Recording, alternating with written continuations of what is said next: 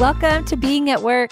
I'm your host, Andrea Butcher, and I'm so fired up for today's episode. I know I say that a lot, but today's guest shares my passion and enthusiasm for developing leaders. Michael Rady is a human resources vice president at PepsiCo. And what you most need to know about Michael is his model and his mindset of leaders as coaches that not only plays out in his work at PepsiCo, but also in his life, as you'll hear.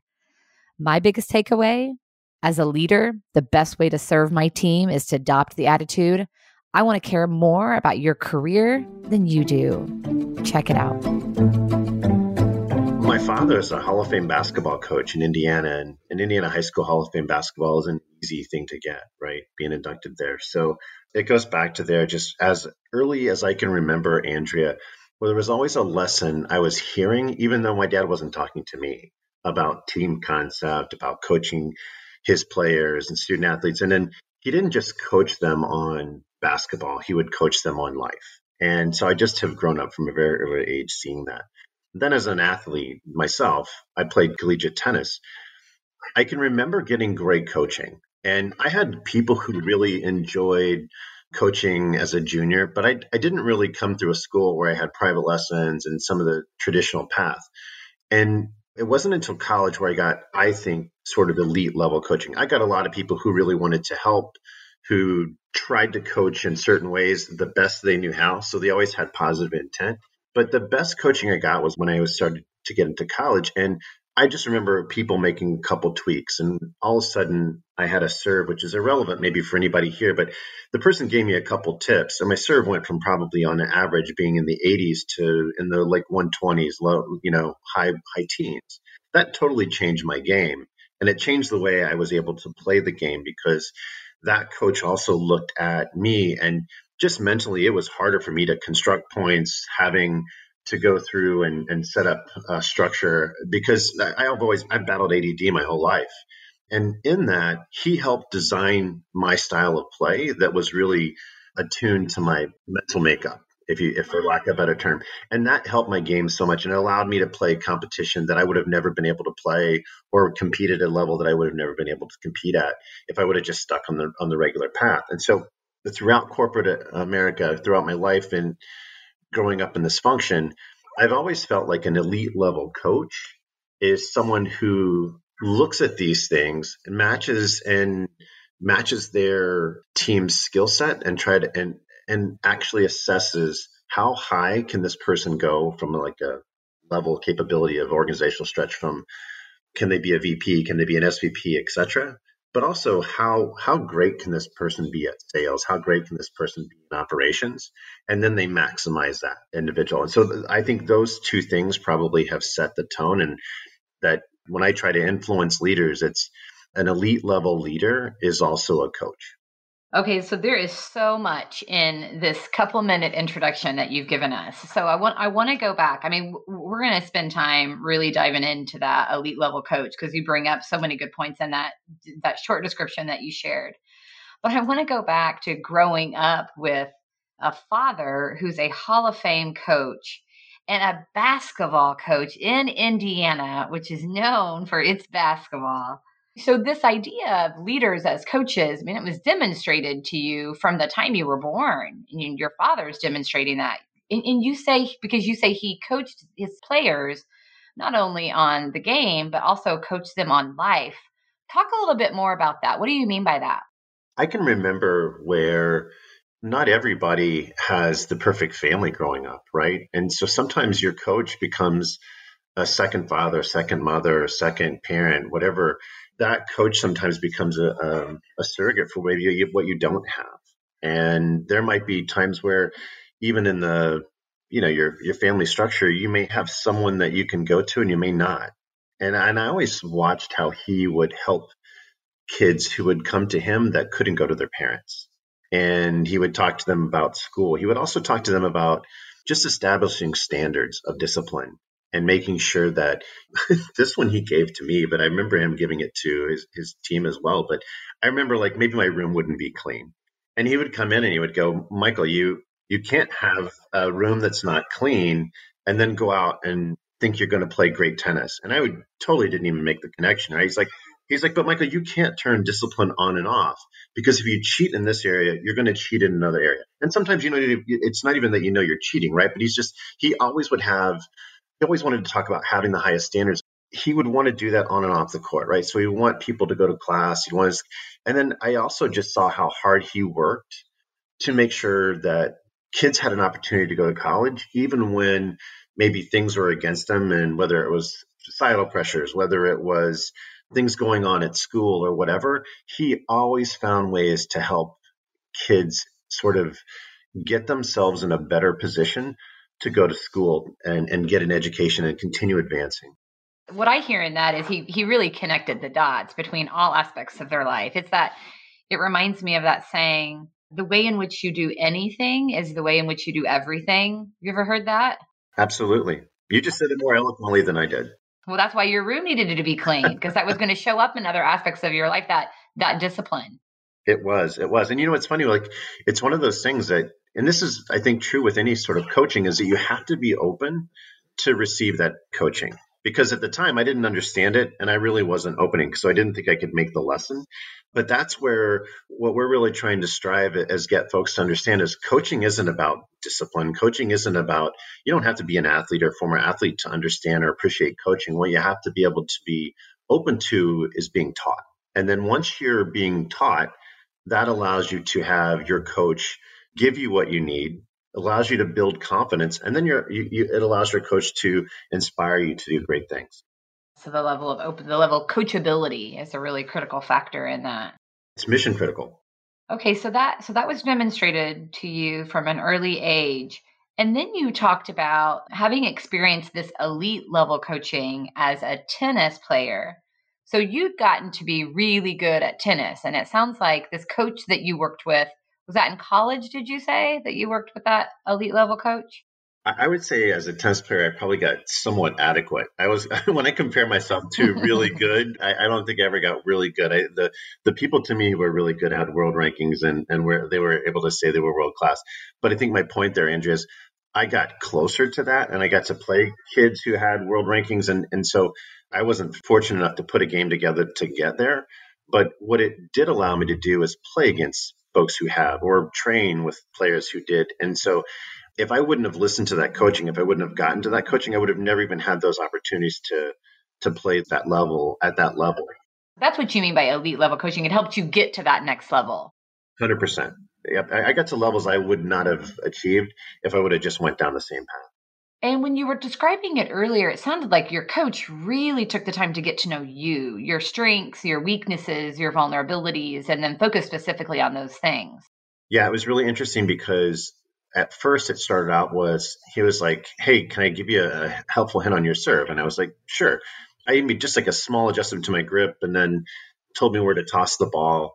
And then my the ball went everywhere, like it was hitting off the frame. I was, I was terrible, but like he just kept.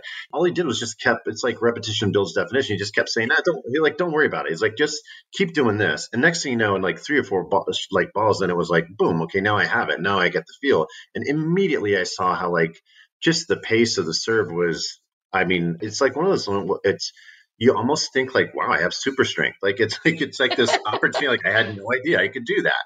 And so uh, then when he watched me play, he asked me a lot of questions. Like he didn't just go, a lot of coaches at that time would say, oh, you have to play a game in a certain way, uh, hit the ball high and deep and just be consistent. That just wasn't my makeup. But he took the time to say, So, Michael, what's going on in your head? Because he goes, I noticed that like you have a tendency to break down at this point in any sort of time of a match or you know quite honestly specifically within a point of tennis he would say you have a tendency to break down here what's going on in your mind he didn't say you need to be more consistent and try to force me on this path to be more consistent he said what's going on because then he took that to say okay now i need to change the way you approach this game because that way you can maximize your your abilities. And and totally. Then I became a serve and volleyer. And if you know, you know, in tennis, like you, I went from trying to be a baseliner to a to serve and volleyer, and the points just got done so much quicker, and that fit me really well. Wow, and it also sounds like it was it was these little tweaks that he made.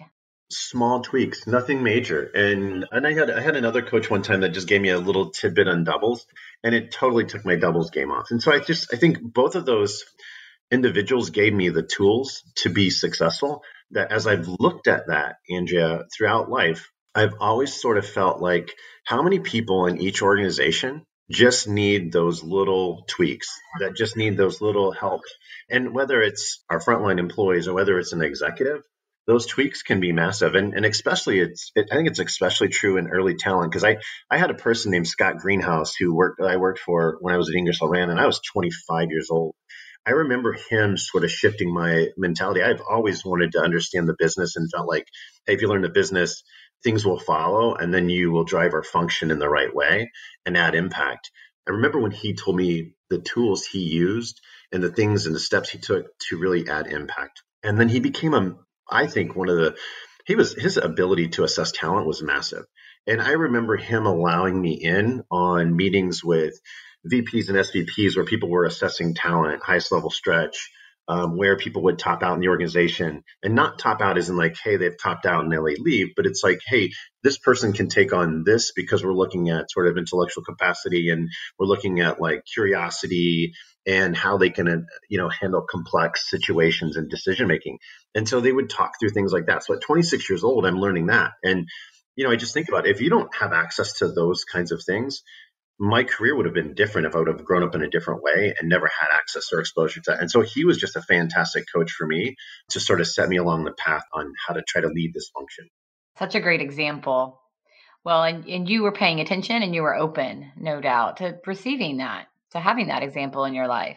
And I think it did help that I had had coaching and understood coaching, but it was always one that I've always also been one too, where I used to, it was kind of nerdy, but I used to keep the spreadsheet and I would say, how many careers have you made today? Because I knew that just in our function, you're in a lot of rooms, a lot of conversations, Andrea, and, and how often are, can you say, Hey, I saw something really great from so and so. And if you take that opportunity, because there's also we're also in the room a lot of times when when someone's career could go the other way, right? And so I, I just sort of felt like as I'm as we're talking talent, and not making things up, but how often can you get people exposure and that when they don't even know you're getting exposure? So I used to keep this spreadsheet and say at the end of the week, I would look at how many careers I thought I had helped make along the way. And then if I hadn't made enough, then I would like look how to double down on the next week and keep it. Now I don't necessarily need to do the spreadsheet because it's just natural. For the first year, half of my career, I, that meant a lot to me to try to help move things along. Well, what what a great way to track that. I mean, to just have visibility to the impact that you're having, and that's got to be a motivator too, to and an incentive to keep going because that feels good to see that. It was a lot of fun because then you could go back and whatever it was, like three months or whatever, and say, well, have I made their career again? How, how many times have I done that since this or whatever? Right? You just track and and help, and it was cool because. But then what it also did was, Andrea, it allowed me to help be their coach right? So I might have made a comment to someone and they were like, yeah, that's great, but they still need to do X, Y, or Z. Well, then I found a way to go back and help those individuals even more because then I'm having the coaching conversation with them in a way that's sort of safe because it's not their their leader or their boss having the conversation, but it's me coming in there as a friend going, "Hey, had some great conversations around you about X, Y, and Z." Really? Okay, then they're super excited. Now they're all in, and then I get to switch to build that relationship. So maybe the next time I'm talking to them, "Hey, let's talk about this. How are you looking about this?" and and they're open, right? Then they became open to listening to how I would want to help them close gaps. That's one of the things I love just in the definition of a coach, you know, really someone who's focusing on on my performance improvement, really wants me to be better. So in that there's a there's naturally more of an openness. I had a, a, a Facebook exchange with my old high school volleyball coach a few weeks ago and we were just going back and forth and i very quickly fell in that mode of like i wanted her advice i wanted her counsel you know because she she was so wise to me in those formative years you know not just on the volleyball court but in in my life as a teenage girl at that time so i totally get that openness to someone that you respect. And what's awesome about that too is right you really went to them for the coaching right? And i've noticed over several years is that one of the things because people ask me sometimes too about mentoring programs and and and I'm I've always sort of and this is if anyone's in a mentoring program I I don't I'm not going to necessarily knock them but a lot of formal mentoring programs don't end up panning out. And there's research behind that. And so I've always challenged people and I've always just said, hey, make your boss your coach.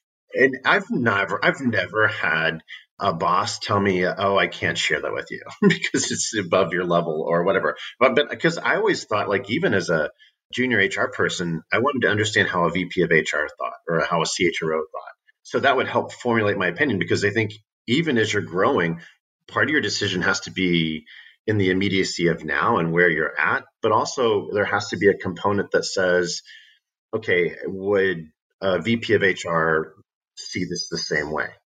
And if you say the VP of R, a lot, like a lot of times a VP of HR may look at it differently than what you would when you're in your moment. And they may be have more empathy.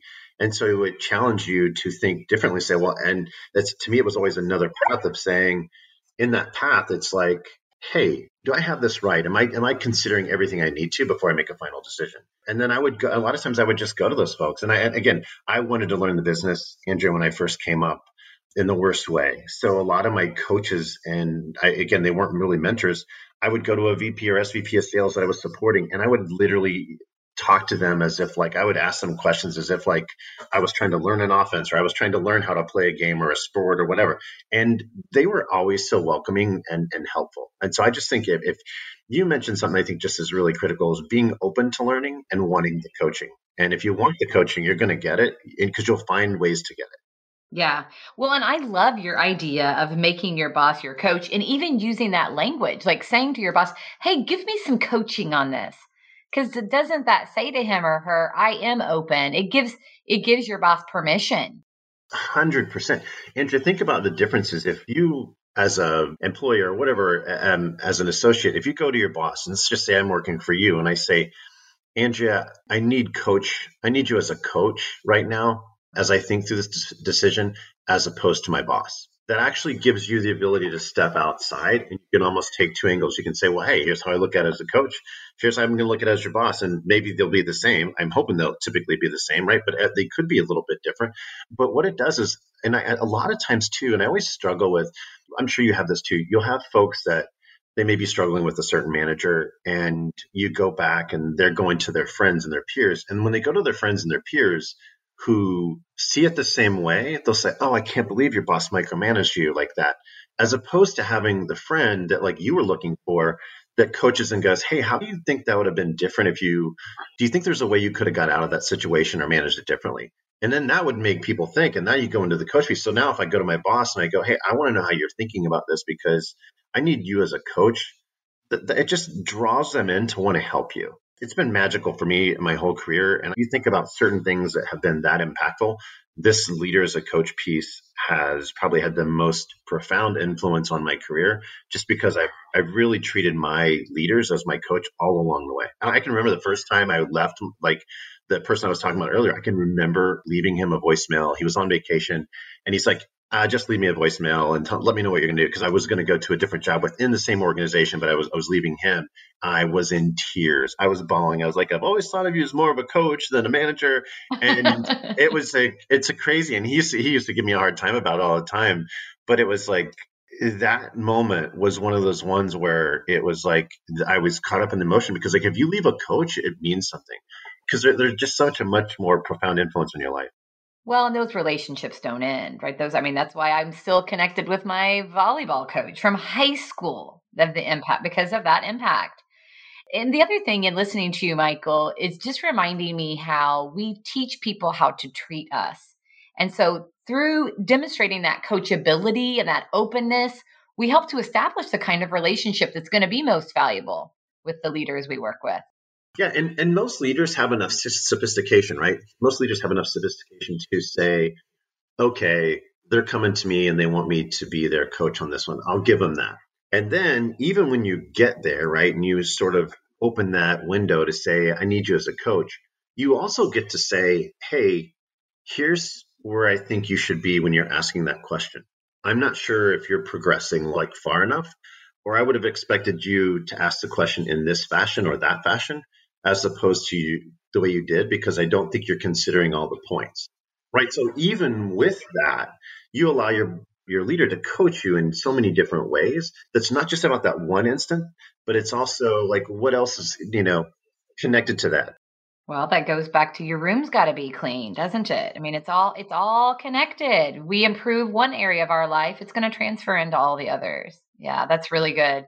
So we have talked a lot about the coaching participant or the employee's perspective on like how to use their leader as a coach, which is so valuable.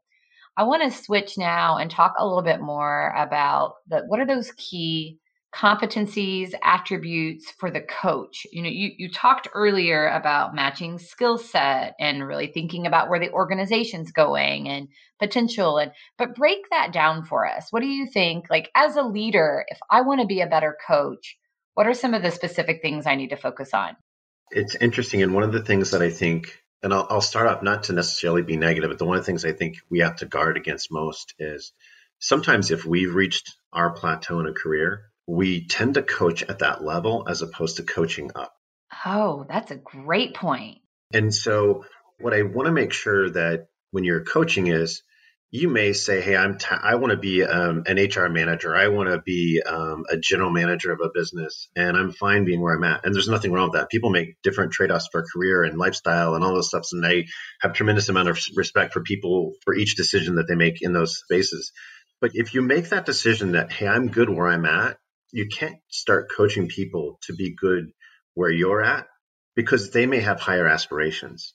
And if you're not working to be a better coach at all times, then I think that's one of the worst things we can do as far as, as, as getting the potential, because then we're not looking at the potential of our, our, our team member and then figuring out how to help them get to where they can go. We have a podcast that we're doing called Pepsi Coaches Corner.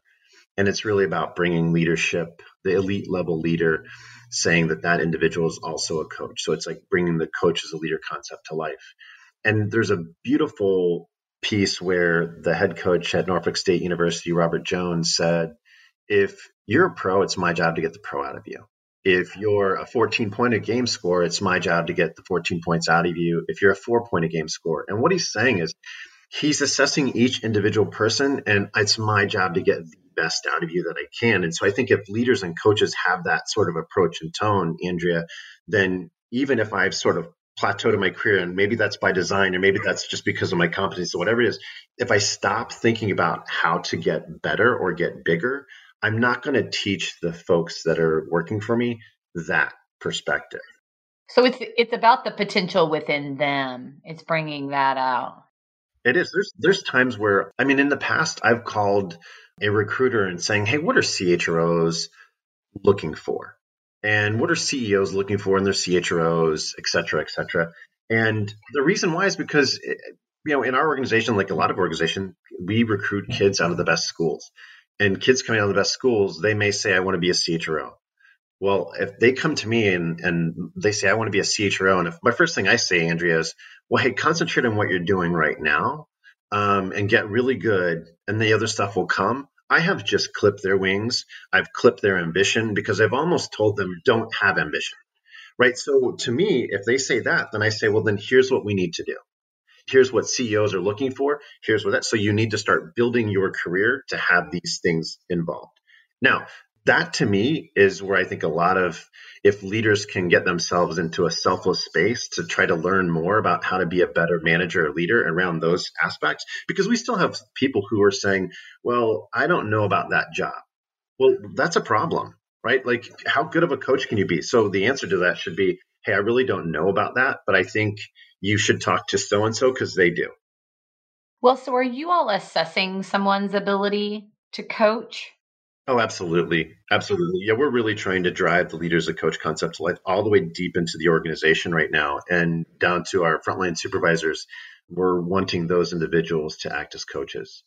Yeah, because I think about, you know, that coaching based on potential, not like where you are. I think about the, you know, the the senior leader who's tired and not very engaged. And I worry about his or her ability to coach up that's exactly right. And I think that's one of again, that's what I was talking about earlier, is that that to me is is scary. And that's that's when you start clipping wings. That's when people stop realizing what they can achieve because they they have someone that's not working hard to figure out how to get their people and their potential. But if you but if you started with it was really more of a selfless perspective and you, and you looked at the individual, you would say, you know, it's really two things.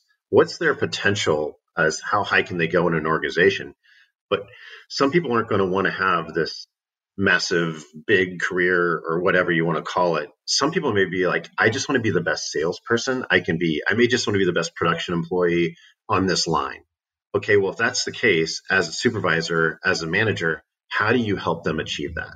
And if someone says, I just want to be a really good production employee and that meets the standards, then how do you get really good out of them? How do you help them get to where they want to be or where they can be? So that's that's the job, right? Getting out of them like their potential, what what it is they aspire to or they want. Right. I think it's less about it's less about what you want and what you should want is what's the best for that individual, and then you frame it up that way, and then then you allow them to be and achieve what they can. Have you seen the book Humanocracy? I have not. Yeah, you'll love it. It's really challenging, like the bureaucracy and traditional organizations where it's all about like the individual fitting into the organization and and more like humanocracy is starting first with the individual and then building his or her role and his or her future trajectory all around what that person wants and desires and has the skill set to be and um, humanocracy versus bureaucracy. It makes sense. It's exactly what you're describing. I'm going to get it. Yeah, you'll like it. You'll like it. It's good. A lot of research. So, what's the best for that individual? So, that's, I mean, just keeps going back to that selfless place. So, the, the leader who's threatened by this high performing, high energy person, I mean, that's, I think that's another one that I've seen a lot in my career. Um, one of my first jobs right out of graduate school, I had a leader who that was very much what I got from her. Like, you do this, this is what you do. And um, about 18 months into that role, she was actually rep- replaced by a very progressive leader that I attribute so much of my career trajectory to because he saw the potential in me. I had all this desire and enthusiasm, but lacked the experience. And he put me in opportunities to really grow and get the experience I needed night and day, isn't it? And it's and it's night and day, and it's night and day how you probably felt about the organization. Because in the first situation, you probably thought about, is this organization for me? Do I want to be here? And next to, okay, this is a place I can grow and and, and lead in a bigger way. Yeah, so isn't that interesting? I mean, it really is the the leader's impact. So the responsibility that we hold as leaders because we're forming and shaping experiences. Absolutely, and and you know that's where again the leaders a coach concept to me is incredibly valuable because when you spot folks who don't want to lead in that way, you have you can have the right conversations because I've always sort of thought to myself, you know, you'll have people that may hit their numbers, but I've always asked, are they hitting their numbers in the right way? Because if they hit their numbers the wrong way and you give them a bigger organization, the challenges that come with that and the destruction that happens after that, like from a people weight what you have with your people, just grows. And that's a very risky, I think, situation to be in. So, what else when we think about as a leader how to be a better coach? So, definitely a lot of it goes back to like coming from a selfless place, really focusing on the individual, his or her potential. How do I help them achieve? What else? Is there is there another core competency or attribute that comes to mind for you? We have a saying that we use that's called know the business cold. And I think if you know the business cold, that helps. But knowing the business cold isn't just again knowing your numbers. A, a, lot of organizations will have a leadership model. How good are you with understanding your leadership model and how it impacts each person at sort of each level in the organization? I always sort of like to segment out talent in a way of, or levels in an organization. I always like to think about early career, mid career, and executive talent and that talent segmentation to me is is important because someone might say well hey i'm 20 years in my career but i'm in the early talent i'm just i look at early as like earlier on the career call it ladder of levels in an organization. So i call it early career mid career and, and executive. I know there's probably other people the same thing but that segmentation piece is important because it allows you to coach at each level. And if you think about it there's the book and that says what got you here won't get you there. So it's important to me if you're coaching someone in that early talent segment, you have to have experiences for people. And you have to, if you've identified that they can matriculate to mid career and executive, you have to sort of nuance your approach and, and, and give them whether it's a fly on the wall experience or you give them extra attention. You have to focus on getting them the experiences that will help them matriculate from each sort of segment of that talent map. And and in that, right, you you have to sort of flex your style and adjust to say, okay, well, you know, at this level, this person needs X. And at let's just say I'll just talk in like simple percentage. Andrea, like when I'm earlier in the organization, I may have to think like a VP 5% of the time. As I get into mid career, maybe that gets to 10%. As I get into an executive, how much more, right? Eh, like you have different levels of executive before you get there. And so as you continue to keep going, you have to, I think, start building skill sets of having people think bigger than the role that they're at very early on because if you start something at 26 or 20 whatever by the time you're 30 you're going to have mastery. And by the time you're 40 you'll have i don't know if it's zen like right? But it's like you're going to move to where it just becomes automatic. And then as you enter those different lo- roles and you enter enter the different levels you're able to adjust accordingly. And it's not these huge learning opportunities that you get into a role and it's like oh wow i just like i went from highly executional role and now i have to be strategic and i don't know how to get there yeah, so it is. It's so what I my big takeaway there is it's it's very it's this very individualized mindset for each person and what he or she needs, and then it goes back to and then you just reinforce again the small tweaks. It might be a small tweak. Yeah, and and again, and not to just harp on the I don't if the selflessness piece, but I think it's also knowing your situation really well. Andrea, are you familiar with the um, Jacksonville, the University of Jacksonville? Their women's lacrosse team. Mm-mm. There was, I think, on the Athletic, there was a, a piece on them, but it's an amazing story. And we had those folks talk to our, our executives. And if anybody ever wants them to talk to their executives, it, they're a fantastic team. It's a husband and wife tandem that's the head coach and the assistant head coach. And what they did was they were coaching at the University of Jacksonville. And in that arena, how do you get lacrosse players to come to Jacksonville? And they couldn't really recruit the people that would help them along the way to being elite.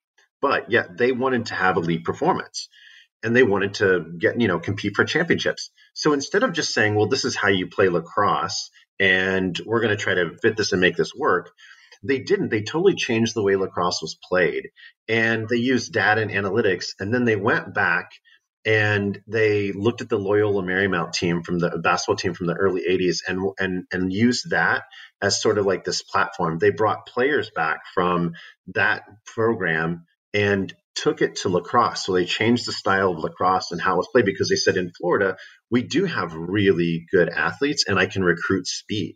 And so I can build the game here. It wasn't that the coach said, "Oh, well, here's my philosophy on how to win."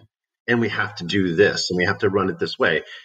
They looked at their situation, pivoted and flexed their style and made the adjustments accordingly so that now they took something from basically, I don't want to say nothing, right? But they took something that wasn't a thing, that wasn't a nationally ranked program, to something that's perennially ranked very high in the country.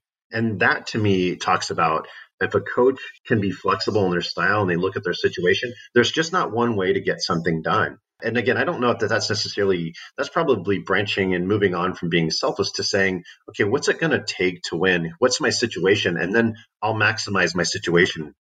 But you have to have the humility to look in the mirror and say, okay, what needs to be changed here? Humility is so important. Yeah, we could have a whole episode just on that. Let's do a part two on humility. that we could, we could, absolutely. oh my gosh, there's so many, so many good takeaways so many good takeaways. Michael, thank you so much for all of this. Um, I'm as I'm just looking back at my notes and reflecting on our conversation, I'm reminded as a leader to always be always be asking for coaching from the leaders in my life and to have that open growth mindset. I mean that eh, that encourages coaching that says to others I'm open for feedback and I want your help. I mean, that's how I'm going to grow. So it starts with that, that mindset. And then as as a leader myself, you know, really thinking about my people. I care about them. I love them. And so starting with a from a very selfless place, that puts me in a posture and a position to focus on their potential and their desires and their passions and then helping them get there very individualized way because I, I like your point about if you're a pro, it's my job to get the pro out of you. If you're whatever, it's my job to help you be the best that you can be at that. That's that's a really great mindset.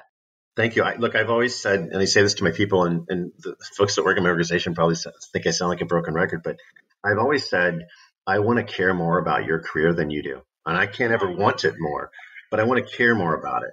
And if I care more about it, then I'm going to push, poke, and prod and challenge you to think about things in ways you haven't, right? If I care more about your career, it's going to force me to think about how can I help this person maximize what they want? And and sometimes that might be helping them understand that what organization is the right organization for them long term, or what kind of role is the right role for them long term, or multiple roles.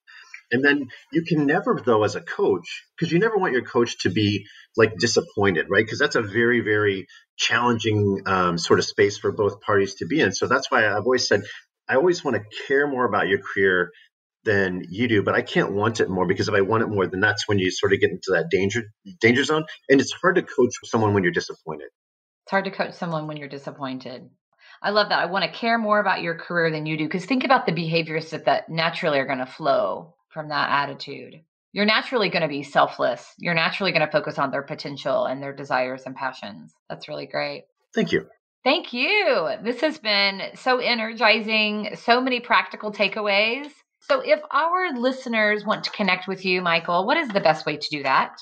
Yeah, I'm on LinkedIn. Um, that's a great way. I, am I'm, I'm pretty active on LinkedIn. Would love to have anyone reach out and connect on LinkedIn. That, that's um, I think it's a fantastic platform and it's a good way to meet people. And so I, I'm more than open for that. I think if I look, if I think about it, right, I, that's how you and I connected was on LinkedIn. It is. So that's right. It's a powerful tool. And then, you know, and, and I think the, the podcast is if someone wants to hear some of the concepts of leader as a coach, it's called Pepsi Coach's Corner with Michael Rady, and it's going to be on the iHeartRadio platform.